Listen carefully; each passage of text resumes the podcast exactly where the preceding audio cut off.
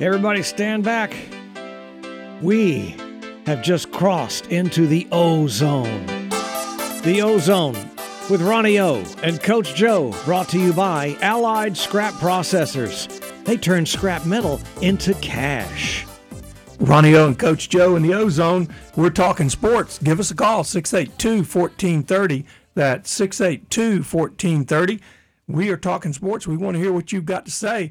Coach Joe, a lot going on in the world of sports. So the Gators got two commitments today from four star players. They flipped both of them from Penn State. UF got quarterback Marcus Stokes from Nease High School. We ever had anybody from Nease High School that was any good at Florida? Let me think about that for a minute. Maybe number 15, uh, Tim Tebow. He was And, pretty um, good. then we got flipped Treyaun Webb, who is a legacy player at Florida. His father, D. Webb, played defensive back for the Gators, and um, he's a highly rated running back out of Jacksonville. And he also flipped to the Gators today. Yeah, it's interesting how that works with recruiting and stuff because everybody was getting very worried in the last couple of weeks. And uh, cooler heads like G. Allen Taylor last week said, you know, hey, we're going to get a good quarterback sometime in July. And he was dead on the money because it didn't take very long. We got a good quarterback there uh, by, by having Stokes flip from Penn State. And it's you got to play the long game with recruiting. It's a it's a day by day consistency. It's not big splashy this or big splashy that or seasonal. It's constant and it's putting the process and the resources to bear on a daily basis. And that's what Napier's trying to build. And we're seeing a little bit of the fruit bear. Now, at the moment, you see other splashy things going by some schools, especially with Miami and what Cristobal's been doing. But I think I think we've got somebody here playing a good long game, and I think it's going to pay off for the Gators as they build something piece by piece, block by block. I- I- It's it it seems odd to be talking about building, but things had fallen apart, and they they needed to be uh, sorted out and put together carefully, slowly, and and with a definite vision in mind, and, and to build something that'll last. It's, it's early, but that's where we're going. No doubt about it. And as you say, you got to play the long game here. And, uh, you know, I myself was getting a little bit concerned that we weren't seeming to get the commitments that we needed to get. But, you know, I think that's like the third commitment in the last 10 days or so. They got a four star defensive end out of Georgia. And um, I was listening to Pat Dooley and Zach Abolverdi today out of Gainesville. And uh, Zach follows recruiting very closely and he hinted that Florida may be getting a commitment from a highly rated receiver in the next couple of days as well. Yeah, there's a lot to look lot to look forward to, and and the I think you know right now the Gators have moved up in the rankings, and they're ahead of some of the schools that you worry about, like uh, FSU, like uh, Michigan, and like those. Now Miami has has vaulted uh, way up. They've had an incredible week, but so have the Gators, and maybe not quite as great as Miami's, but it's it's coming along, and we're not only getting good players, we're getting the right fit for what we're trying to do here because that's as important as anything. Well, it really is. And as you hinted, the roster was not where it needed to be to qualify for championships. It seemed like Dan Mullen, his ego kind of got in the way. He felt like, you know, I don't really like to do this recruiting stuff. And besides, I'm so smart, such a great strategist, I can beat your five stars with my three stars. And on occasions, he was able to compete strategically with teams that maybe had better talent. But you're not going to do that week in, week out. The main competitors we have, have ha- had figured out that the recruiting is uh, its own competition, and we weren't putting forth the same sort of effort in that that that we were in trying to develop a good team and win games. But it goes hand in hand now, and, and it's it's an entire it's an entirety of the process because it's, it's you got to get the facilities right, you've got to get the administration right, but most of all, you have to have a proper recruiting team. It's not just something that the coaches do in their spare time anymore. You've got to have people out there working on it constantly and organizing it. And that's what made Georgia so good is is Kirby Smart came in and he, he organized it. It became its own business, the business of recruiting. You know, in the past we've relied on good recruiters and energetic guys like Muschamp, like Zook, like Urban Meyer, but that's not enough anymore. It's, no, it's not. No, it's not. And I mean, you you and I coached together in flag football and youth flag football.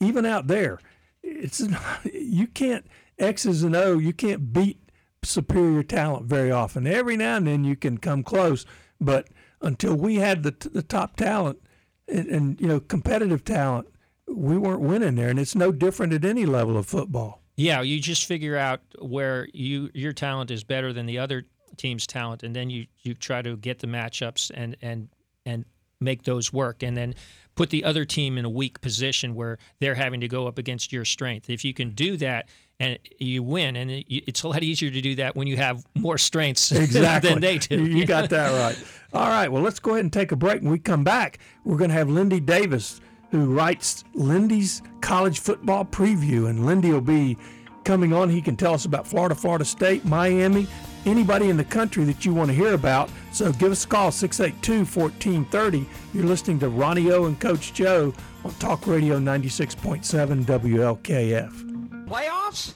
You kidding me? Playoffs? I just hope we can win a game. Talk Radio 96.7. The Ozone with Ronnie O and Coach Joe brought to you by Allied Scrap Processors. All right, Ronnie O and Coach Joe. And right now we're trying to get Lindy Davis on with us. Lindy, of course, writes, he's the publisher of Lindy Sports, America's leading football authority on college football. And Lindy is going to be on with us momentarily, we hope. And uh, through the genius of Alexander Graham Bell, we hope that we're going to have him on just a second from now. The Clarkster working laboriously back there, and he got him. Lindy, welcome to the Ozone with Ronnie O and Coach Joe.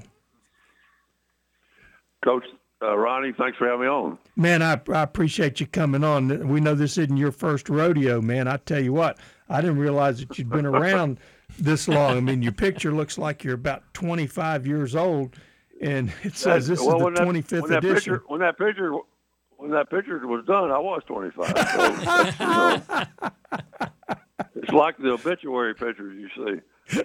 Actually, actually, uh, this is our this is our 25th. I think you said year with our national book. This is our 41st year to actually be publishing. So, oh my gosh! Uh, well, we started. This our 41st year to do an SEC book, and actually, a very significance. My competitor, Athlon, they had done a, a Southeastern book for 55 years. They ceased that this year. They're not published this year after 55 years. Wow. So anyway, yeah, we're grateful to still be doing. We do a Big Ten and SEC regionally. Uh, those are only two regions we do. Well, we used to do them all, but grateful to still be in, doing those. But uh, anyway, uh, yeah, I've been doing it a long time. I tell people I'm not as old as you think. 41. I started when I was eight, so I'm not as old. uh, well, Lindy, the uh, state of Florida has got a lot of teams looking up from the bottom right now. It seems like, and um, Florida Gators are going to return 12 starters, five on offense, six on defense, and the punter. Um, what do you see happening yep. with the Florida Gators with Billy Napier taking over? Well, two two keys to the season for Florida, in my humble opinion. But and you could say this about a lot of teams, but Anthony Richardson is a, a talent of you know you just a an incredible physical freak. I mean, we all know he's six four, two forty, can run like the wind. I mean, he looks like Cam Newton or K, KJ Jefferson of Arkansas. Can he be a great quarterback? We know he's got incredible physical too. Hadn't played that much, to be honest, you know, and he's been kind of up and down when he did play. But the talent is just overwhelming. If he can harness that talent, make the good reads, throw the ball accurately, he's going to be an incredible dual threat quarterback. So his development and becoming a, a big time quarterback is one thing. And the second thing is Gators got to stay healthy. They can put a first a good first team out there this year, but they don't have the depth. I don't think anywhere. And Billy Napier has alluded to that. They do not have the depth uh, pretty much throughout the roster. So they need to stay healthy. Again, quarterback's a key for most teams, and but you got a you got a just a generational talent potentially. You know, some you know, here's a kid they say could be a first round pick, but you don't know if he's going. You know, we just don't know. That's based on his pure physical ability at quarterback. So, just you know how how far he can come in one year and how healthy the Gators can stay. Billy Napier's proved himself as a good football coach. I'll tell y'all a cute story. Uh, y'all remember Tyler? My nephew called in last year. Yes. I think y'all maybe y'all remember that. Yes. Well, Tyler, Tyler married a big gator. Okay, I mean a big time gator. Her dad is a big gator. So Napier's speaking at the Lakeland Club uh, a few months back, and so they have the big wigs back to speak to the coach before he comes out to the crowd. So Tyler's wife goes back and uh, uh, tells him that she married a Bama guy. so Napier comes out in front of the whole throng and says, "I understand we have an Alabama guy in the crowd. Would you please stand up?" So anyway, they gave they gave Tyler a little grief, but it was all all good fun anyway. Now that was in Lakeland. I, I just, well, it may not have been Lakeland. It Tyler lives in Lakeland, but it's somewhere. It was somewhere down there. Yeah, he spoke. It was a few months ago. You know, Lindy, Ronnie, it may Ronnie's one of been those like guys. Ronnie's one of those big wigs who gets to go back and talk to the coach when, when he's in Oh, town. I know it. I know Well, I don't know about it that. was. I was it back there been, though. What what, what is uh, Tyler's wife's name? Uh, Carolina. Caroline. Um, I I don't know. She may have been back there. There was quite a few people back there, but anyway, Oh, yeah. the Well- schedule makers weren't real kind to the Gators. They start off with Utah and Kentucky back to back, and then they go to Tennessee. They get LSU at home. They go to Texas A&M for about the hundredth time, it seems like, and then uh, Right. they're also going to get Georgia. Um, I see eight and four, maybe seven and five for this team. What what are you seeing for the Gators? Well, yeah. It's listen. They just their roster is not that good right now. Let's be honest. Uh, again, they, if if if Anthony Richardson can have a big year and they stay healthy, they could do better than that. A couple of injuries could wipe them out. Uh, so, no, you're right. Utah's a tough out uh, for sure. Utah, you know, top ten team uh, preseason, got a terrific football coach. Kentucky, we got them in the top 25, ranked higher than they've ever been. Uh, Tennessee's going to be a very tough game, even though the Gators have owned them. But at Knoxville, uh, you know, LSU, we don't. LSU's the most uh, team, hardest team in the country, in my opinion, to handicap. They've had such a turnover in personnel. But of course, Georgia at A&M, you're right, right down the list uh, until they get to the end of the year. You know, get a break, but it's a tough schedule. But the key for the Gators staying healthy, the development of Anthony Richard. But hey, if you're a Gator fan, you, you can't point to this year. Come on, you, you coach first year. Remember, Nick Saban went seven six his first year at Alabama. So you know, uh, it takes time. You got to develop the roster. You got to bring in the talent. And uh, but I think Billy Napier's cool, and he's an outstanding coach. Uh, showed what he could do at Louisiana. He tutored under Nick Saban. There's no reason he shouldn't have great success in Gainesville, but it's not going to all happen this year. Uh, Lindy, would you say that the Gators have more or less talent than they did this time last year? Well, I, I think probably less, but I'd have. That's a good question. Uh, they lost some transfers. Uh, I, I apologize. I, I hadn't studied it lately. They did lose some transfers, I believe, didn't they? I believe. Yeah, yeah, Uh, a, a number of them, and then some guys they just let they just let walk, or or told yeah, to transfer. they did bring. They did. Yeah, they did. They did. They did bring in uh, you know, outstanding offensive lineman. Uh, Torrence from Louisiana came with the coach, so that, that was a big addition. Uh, but that's a good question. I, I I I I would say less. That would be my humble opinion on the outside looking in. But uh, it's a good question. But I I guess just don't I- think they have any doubt. Yeah, I guess if, if Anthony Richardson turns out to be as good as uh, we hope he can be, uh, then that's actually a net gain. So a lot of that is dependent. You know, speaking of quarterbacks, uh, looking down at Miami, they found themselves a really good quarterback, and there's a lot of reasons for optimism there, especially on the offensive end of the ball. But I guess uh, we know they've got a good enough quarterback doubt. to compete, but do they have a good enough defense? They finished 75th last year in the nation in total defense. So uh, they're going to have to take a, some major steps forward. Obviously, Van Dyke came out of nowhere and had a great year, threw 25 TD passes. Uh, you know, Kevin Steele, Kevin Steele coach has coached for half the teams in the country, but he's a very good defensive coordinator, I believe. He, FYI for you, that Hurricane fans, he was Nick Saban's first defensive coordinator at Alabama. That was his first hire. That's how much Saban thought of Kevin Steele. Now, he's not a youngster, but he he's uh, I think he's a big upgrade. And of course, they brought in Josh Gattis from Michigan. So, yeah, if they got they can score points, we know that they're going to have to play better defense.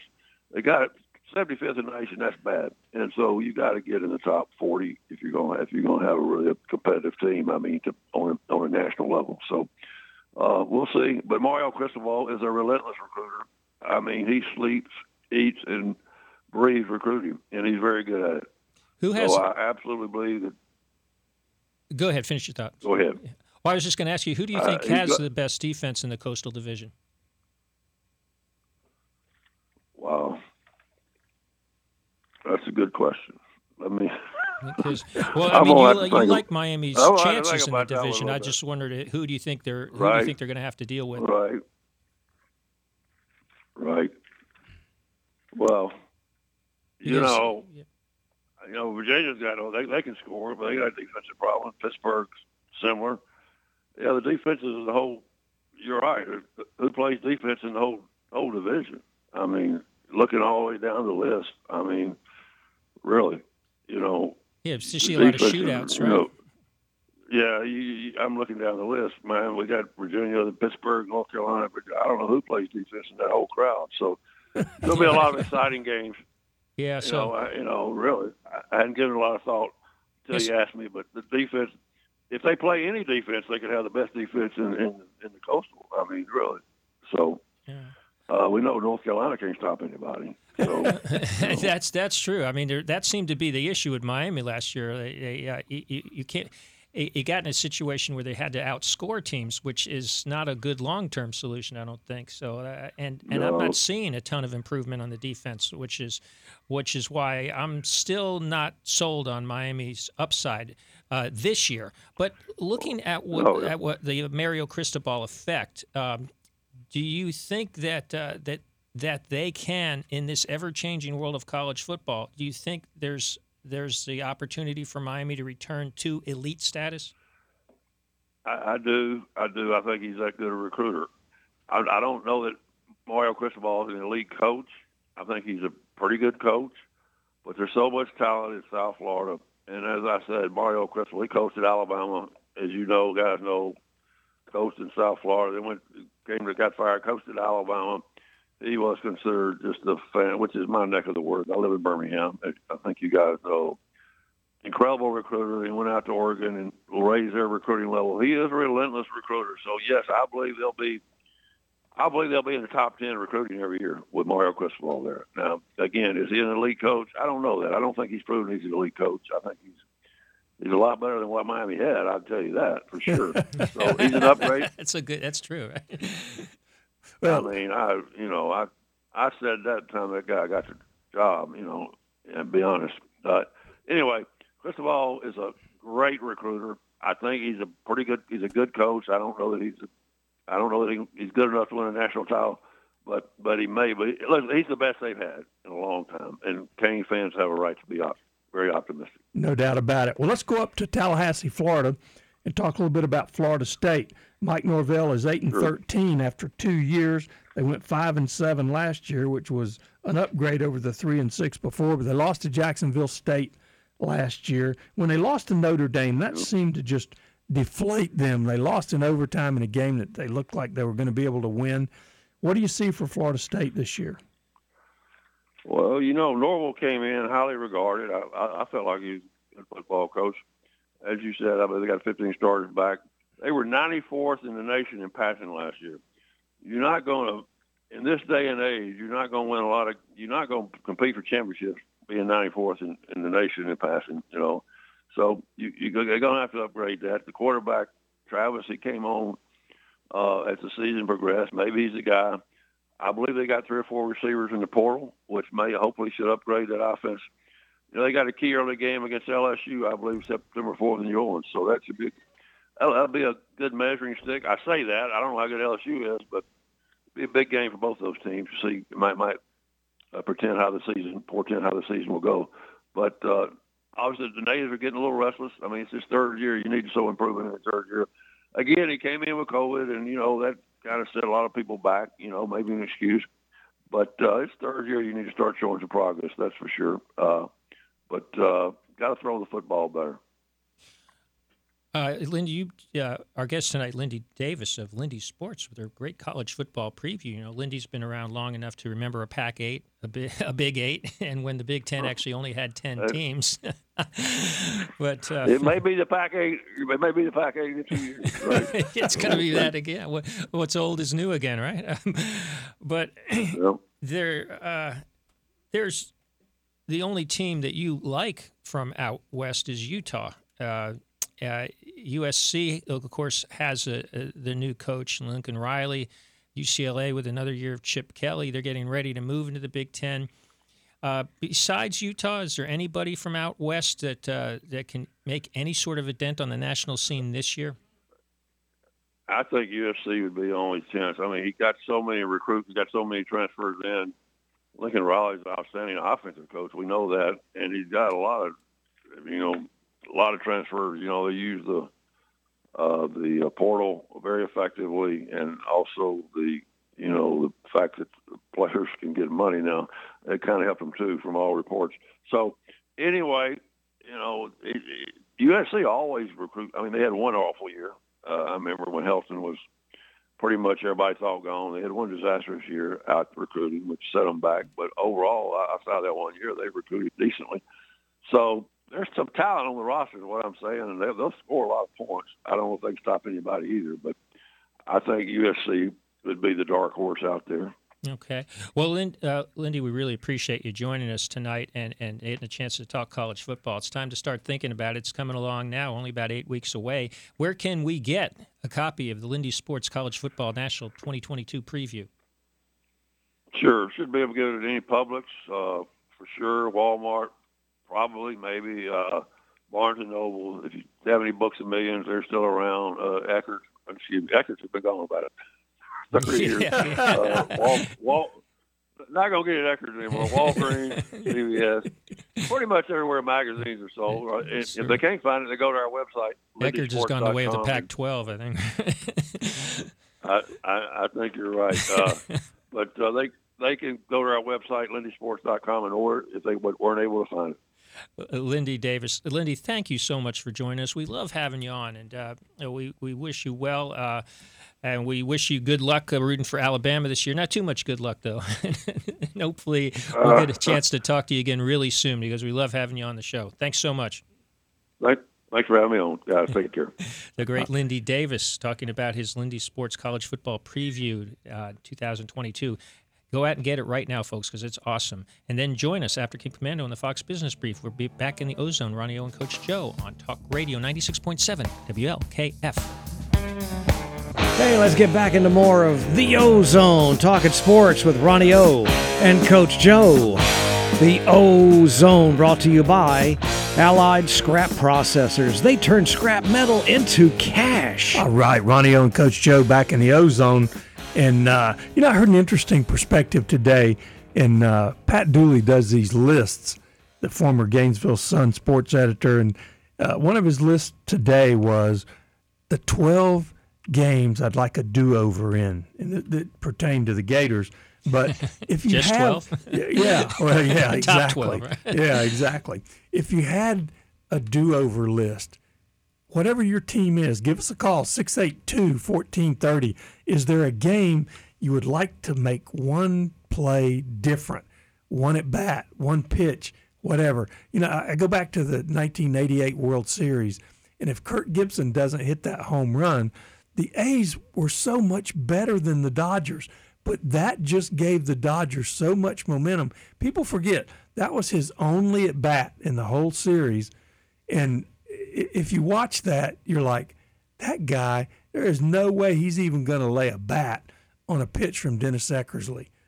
And the swing he took, I still can't believe that produced a home run and not a cheap one. I mean, it looked like it went eight or 10 rows deep in the stands, but it looked like he only took like half a swing. Now, Kirk Gibson was a big, strong guy, and I'm sure that that played into it, but Well, well, the pitch was off the plate and, and sliding away from him. As He's a left-handed hitter. And he somehow reached out, got the bat on it, and pulled it into Yeah. right center field, well into the stands for a home run. It's, it, um, with with no legs basically because were, he was so badly hurt. That that was an incredible play by him because it wasn't like it was a fat pitch to, to easily hit. no, it wasn't. It wasn't. I remember hearing him talk about it. He said the, the scouting report said he's going to throw you the backdoor slider if he gets ahead in the count. And he said, Podna, if you throw me that backdoor slider, I'm ready for it. And that's what he threw. and, and he hits it out. And I think it was the amalgamation of things that came together there. You know, the A's were so confident, as well they should have been. And they've got Eckersley, who was the best closer in baseball that year. And I mean, the game's over. You just know it is. Already walks Mike Davis, and you think, oh, so what? You know, there's just no way. And Gibson comes limping up to the plate and looks so bad on the previous pitches. Well, it's interesting because in a short series or in, in, a series like the World Series, you've got a situation where the Dodgers they had the hot pitcher in Orel Hershiser, Yes. and so a game like Game One, where if the A's put it away, it can make all the difference because Hershiser can only do so much as a Right. pitcher. But by winning that game, it suddenly put him at a big advantage. And Then Hershiser went in the next game, I think. yeah, and then he pitched again later, and he even came in in relief. I mean, he had he had one of the great uh, World Series of all times. But if they lose Game One, he's not in the position where he can carry the team the way that he did, and so it made a big difference. Sometimes they call that a swing game, even if it's a Game One. Usually it's a Game Five or something along those lines. Or you know, another Game One example for Orlando Magic fans when uh, they were in the finals in 1995 and they were, were ready to win Game One against Houston. They had the three point lead, and Nick Anderson, not once, not twice, but four times, was was on the line where just make a free throw and Houston won't be able to win that game. He misses them all. Houston ties the game, wins in overtime, goes on to sweep the series. Uh, It's very similar situation. Uh, I'm sure Orlando Magic fans want that back. I just have three words though for what I want back: sea of hands. Well, how about Ronnie knows what that is, and if you don't, I'll Yeah. explain it in a minute. how about UConn back against the Gators in 1994? Daniel Marshall goes to the line. He's got a Oh, chance to close out the Gators, and he bricks both free throws, Yeah. and the Gators end up beating them. Yeah, we don't want to do over on that one. Has that worked in our favor? Exactly. Yeah. Exactly. now with your Dolphins, Yeah, Um, Sea of Hands. Yeah, 1974 playoffs. Two straight Super Bowl titles. Dolphins were trying to win three in a row, and they were at Oakland uh, with the lead in the uh, final minute of the game. Uh, Kenny Stabler was leading the Raiders down the field, but then he threw a very ill-advised pass as he was being sacked around the 10-yard line, Yeah. and it just floated into the end zone where there were three or four Dolphins and one lone Raider, and somehow. They call it the Sea of Hands because somehow all those Dolphins reached for the ball and it ended, and he ended up catching it. Clarence Davis, Clarence number Davis. 28. Yeah, yeah, Yeah, I- yeah. I remember And- that. And that, and that, uh, obviously, if the Dolphins make that play, get that interception, you know, then they then they uh, win the game, and maybe they do get that third Super Bowl because uh, you know it wasn't like they, they were still a really good team back Yeah, then. Uh, yeah. I mean, and, and you described the pass real well. It wasn't a bullet; it was more like a marshmallow. I mean, it, it almost looked like a kickoff. It almost went. It didn't go end over end, but it wasn't far from doing that. I mean, it just he was getting hit, like you said, and somehow Clarence Davis ends up with the pass, and they beat the Dolphins. But uh, that, that was amazing. You, you know, one of the one of the things that um, another one, if you want, if you're a Gator fan, is the thrown shoe against LSU Oh. when Marco Wilson throws the shoe. You know, that that gets the Gators beat, and I'm not sure that that didn't start the downfall of um, Dan Mullen. that is one of the worst moments in Gator history, and it Yeah. had unbelievable implications. If he doesn't throw that shoe and the Gators get the ball back, and they'd been moving the ball up and down the field the whole second half, and they w- they win that game, you know they they came so close against Alabama. The Gators were you know those last couple of years until last year, the Gators were among the top teams in the country. It wasn't Yeah. like uh, wasn't uh, you know with Kyle Trask at quarterback, uh, which shows you when you have a good enough quarterback just how good the Gators can be. Uh, that losing that game in that fashion was was unforgivable. But you know what, Ronnie? I think it might have been a symptom as much as a cause be- because they were just an undisciplined team, and at the key moment, it caught up to them. And then the next week, they named Marco Wilson captain. He's, he's not punished in any way. I mean, you know, I'm sure he was sorry he did it after he did it, but it was a stupid play. There's no way you need to do that. You know, I mean, there, there was no reason to do it. The It- it play really was over. Yeah, it, it was, and that it was the way that that whole defense played that whole season in an undisciplined manner. I don't know if if punishing him would have helped at that point. It goes back farther and deeper to Yeah. to the way that the football team, the whole program was being run. Priorities were a little bit out of whack, and it it you mentioned it earlier about the way that uh, the process that Mullen used. Just get players, we'll outcoach them. We're just going to be better because I'm that good. And you, when a coach thinks that way, the players tend to think that way, and and they you, you want hungry, humble players. You don't want entitled, undisciplined players, and that starts at the top, and it's and it goes just into the whole attitude uh, of how you go from not just during the games, but preceding the games in the preseason, in the spring, in the recruiting, and, and we needed a fresh new process, and, uh, and that- that's a symptom. And but but boy, oh man, what a what a moment that was. That might be number one. It's certainly one of them. I mean, you go way back. All right, you go back to the 1962 World Series when the Giants are playing the Yankees, and Willie McCovey just drills the baseball, but he hits it right at Bobby Richardson. Oh yeah. and it ended the World Series. The Yankees win, but if if that ball gets through, then you probably have a different result. 1960, you know, Bill Mazeroski. Yeah. the, the Yankees outscored the Pirates. Some I forget what the number was. It was something like 60 to 15 or something like that. But the Pirates won close games, and it still counts the same. If mm-hmm. you win 15 to nothing, that's just one game. And the Yankees let them hang around, hang around. And Mazeroski got that pitch off Ralph Terry. And I'll never forget Yogi Berra playing left field. You know, there were no cheap home runs in Forbes Field. It was so deep in center field, they left the batting cage parked there during games. That, that's how deep it was in center field. And Mazeroski just drilled that baseball out of there in left field and won the World Series for the Pirates. And they hadn't won in something like 25 years. Well, I, I haven't seen the list uh, that Pat Dooley came up with, but I imagine number one, and I mentioned the, the shoe. it- It's it's up there, but I don't think that's number one. Number one, obviously, is going to be Lindsay Scott. Yes, yes, How different would Charlie Pell's legacy have been if they win that game? yeah. You're exactly right. Wow, what a and of course the Gator, who if you're a younger Gator fan or if you're not a Gator fan, Lindsay Scott was the big play in 1980 when the Gators had Georgia beaten. The undefeated Georgia Bulldogs were beaten with Herschel Walker. We had them on third and long from their own seven yard line. Buck Belue scrambles around and finds Lindsay Scott over the middle, which was enough for a first down, but he And he turns almost it into got a sacked touchdown. for a safety. Yeah, almost. He, he, ba- he barely kept his balance. Finds Lindsay Scott about 20 yards downfield, and Lindsay Scott manages Tim a couple Groves Gators run into each other, Yeah. fall down, and he ends up with a touchdown, and they pull that game out, win the national title. The Gators become perennial underachievers under Charlie Pell, even though that, but he did he did develop a great talent base, but uh, in the big game, something would always go wrong, and it started there. Lakeland's very own Wayne Peace had brought him back. I was sitting in the stands, and Wayne had brought him back. There was a minute and three seconds on the clock. We were leading 21 20. And Georgia, you talk about being lucky. Man, they had a lot of luck that year. If you remember, they were playing at Clemson. They led Clemson 14 to 7 with minus two yards of offense. Herschel Walker in his career never scored a touchdown against Clemson.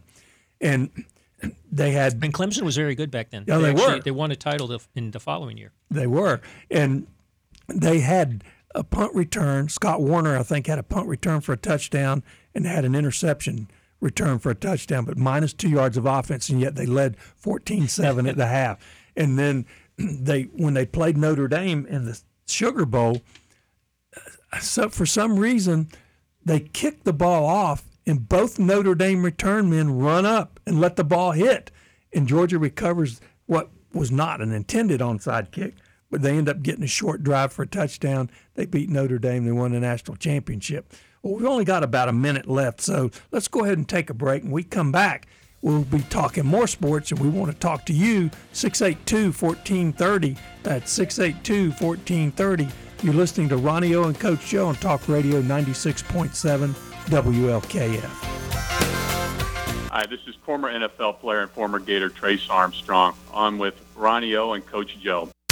You got it. Coach Joe and Ronnie O in the O Zone. Oh, wee, oh, wee, oh. The Ozone, brought to you by Allied Scrap Processors. All right, you can't fool us. Ronnie O and Coach Joe, we know right now you're sitting there, your dialing fingers are ready. You're hungry, you're thirsty, and we are curing hunger one person at a time here in the Ozone. The number is 682 1430. That's 682 1430. If you haven't won in the last six months, we have a sports quiz question for you, and you just have to call in and tell us, and you'll get a $30 gift certificate to Miller's Lakeland Ale House. We lost James Caan today. James Caan was 82 years old, one of the great actors. Of course, you remember him in The Godfather. He was in a lot of other movies, but one of the sports movies that he was in was Brian's Song. Now, what we want to know is who did he play in Brian's Song? Was it A, Gale Sayers, B, Dick Butkus, or C, Brian Piccolo? 682 1430. That's 682 1430. And you could have that $30 gift certificate to Miller's Lakeland Ale House. Coach Joe and I were trying to think of something. Jimmer Fermet or Jimmer, Jimmer Ferret. Yeah, yeah. from right, BYU. tried- yeah. BYU Jimmer, basketball yeah. player that, that beat the Gators and really tore us up in one of those games. Give us a call at 682 1430, and we could send you out with that $30 gift certificate to Miller's Lakeland Ale House. Coach Joe, back in 1912, when I was a sophomore in high school, on this date, Jim Thorpe wins four of five events to win the pentathlon gold medal at the Stockholm Olympics. His medal was stripped in 1913 because they found out he had played semi pro baseball. He was just, you know, off an Indian reservation and he wasn't wise to the ways of the world. Another guy played in that league and didn't lose his amateur status. His name was Dwight Eisenhower, but he played under an assumed name. Jim Thorpe died in 1953 at the age of 69. He played Major League Baseball in the NFL, and he was the 50th anniversary All Decade Team, two time All American when he played in college. And uh, he won the gold also in the decathlon that year. And I think we got somebody that might be hungry and thirsty. So uh, I think the Clarkster is talking to him, trying to talk him out of his $30 gift certificate. making sure making sure that uh, he's a legit caller obviously you know making sure that eric gets his cut you know he, he- he's uh, looking for a little uh, little tip little gratuity Chris, how are you tonight? No, doing good. chris you took care of eric i see you got through You hungry and thirsty? Oh man, we can we can go right now. All right, there you go. What character did James Caan play in Brian's song? Was it Gale Sayers, Dick so. Butkus, or Brian Piccolo? Uh, I believe it was Brian Piccolo. I believe you're right. You're exactly right. If you, you know, there's two versions of that movie. I liked the original. The original that had all the way, James yeah. Billy Dee Williams in it. The other one wasn't bad, but I just thought that was better. Have you seen the movie? Yeah, back in the day. It's been a while. Oh yeah, yeah, long time ago. Well, you know, I grew I grew up uh, around that time, and uh, you know, I was a big James Caan fan because of that movie, and also another great sports movie. I consider it a sports movie, Rollerball, the original Rollerball. Uh, you know, uh, which was an awesome futuristic sports movie. So uh, I don't know if you if you remember that one. That one isn't as famous as Brian's song from sports movies, so we decided not to not to ask about Rollerball because a lot of people don't remember that one. But uh, that that was amazing. Jonathan I'm quite E. sure if that's a classic.